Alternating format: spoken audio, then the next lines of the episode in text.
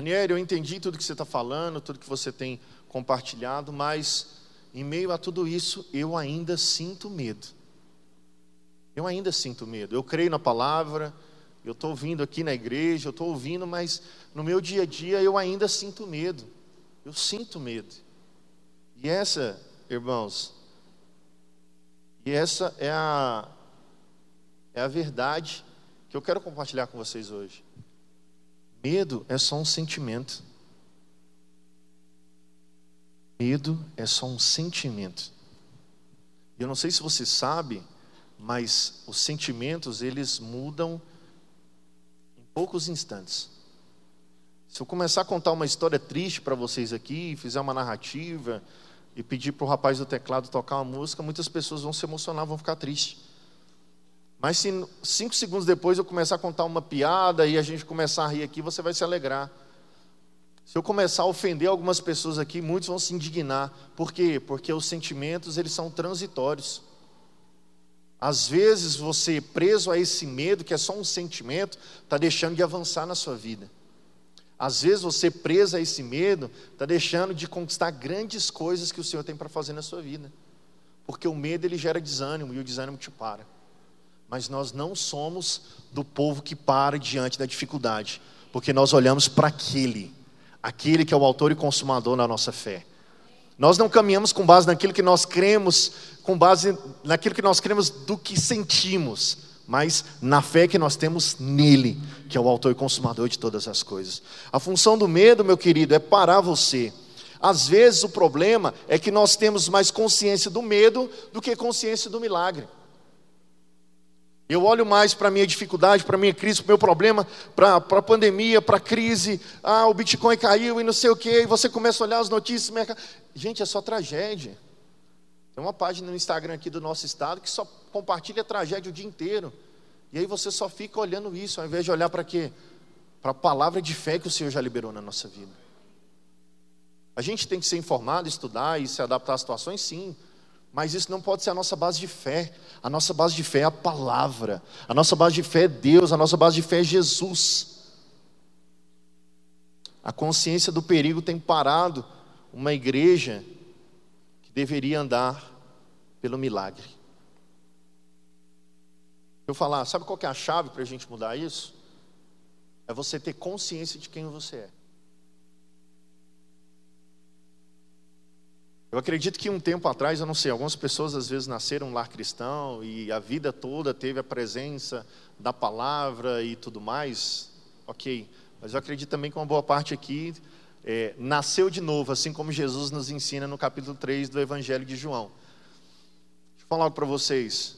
Antes você caminhava nas trevas, mas um dia Jesus, o Espírito Santo, ele vem e gera consciência em você e essa consciência gerada te transportou das trevas para o reino de amor de Cristo. Quando você teve consciência, a consciência foi chave para transformar a sua história. A consciência de quem é Jesus foi a chave para transformar os seus dias, para transformar não só a vida que você leva aqui na terra, mas para transformar a sua eternidade. Você caminhava para o inferno, até que um dia o Senhor te resgatou te trouxe consciência de quem Ele é, e agora você vai para o céu, amém? Quantos vão para o céu? Diga glória a Deus. Aleluia. E qual é o problema, gente? A função do medo é te parar. Uma universidade na, na Pensilvânia, nos Estados Unidos, eles fizeram um estudo muito interessante. Ele separou um grupo de pessoas e perguntou para essas pessoas quais eram as principais preocupações que ela tinha, quais eram os principais medos, quais eram as ansiedades dessas pessoas. E eles listaram essa, essa pesquisa, as respostas dessas pessoas, e um tempo depois, eles foram conversar com essas mesmas pessoas sobre o que eles tinham respondido naquele primeiro momento. E paz, meus queridos, 91% das, das sentenças, das respostas dadas por aquelas pessoas, não chegaram a se consumar. Então as pessoas responderam às preocupações, e 91% das preocupações simplesmente não aconteceram. E os outros 9% aconteceu, mas não aconteceu na gravidade que as pessoas haviam respondido. Aí eu te pergunto: quanto da nossa vida nós temos perdido colocando o nosso foco no problema. O quanto isso tem te parado, o quanto isso tem te, te freado nesses dias. Você já para pensar na quantidade de energia que, que é sugado da gente? Porque a função do medo, irmãos, é só uma. A função do medo é te parar. O medo nunca vai falar para você, cresça, avance, prospere, prossiga. O medo nunca vai te falar isso. O medo ele vem, sempre vai falar para você, fica onde você está. Não dê o próximo passo. Não dê a, a próxima caminhada.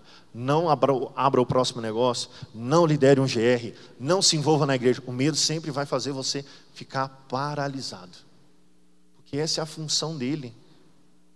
E o problema, meus irmãos, é que tem muita gente no nosso meio que às vezes, ao invés de buscar conselho na vida e na palavra de Deus, está buscando conselho no medo.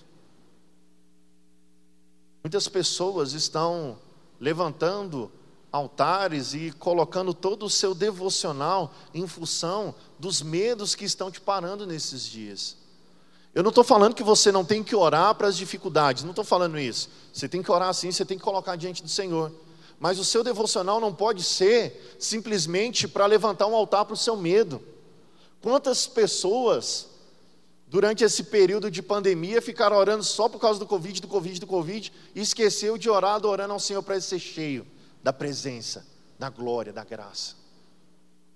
Não faça do seu medo, não faça da sua crise o seu devocional, porque isso vai parar você. Você acha que você está avançando, mas na verdade você está parado. Em Filipenses, projeta por gentileza. Filipenses 3, no verso 13 e 14, diz o seguinte: Irmãos, quanto a mim, não julgo que haja alcançado, mas uma coisa eu faço, e é que, esquecendo-me das coisas que para trás ficam e avançando para as que estão diante de mim, prossigo para o alvo pelo prêmio da soberana vocação de Deus em Cristo Jesus. Deixa eu falar algo para vocês. Você tem que prosseguir. O que, que Paulo está falando? Ele está falando, esquecendo-me das coisas que para trás ficam, eu avanço, avanço, prossigo. É uma, é uma, é, o, o avanço aqui ele coloca em gerúndio. Ele não está, ele não avançou ou ele não vai avançar. Ele está avançando. É uma sentença de progressão diária. Eu estou em processo de crescimento. O medo te para, mas a palavra de Deus diz: prossiga, cresça, avance, não fique onde você está. Tem uma, uma frase do Martin Luther King que ele diz o seguinte: se você não puder voar, corra. Se você não puder correr, ande. Se você não puder andar, rasteje, mas não permaneça onde você está. O medo tem parado uma igreja que precisava andar com uma ótica no milagre.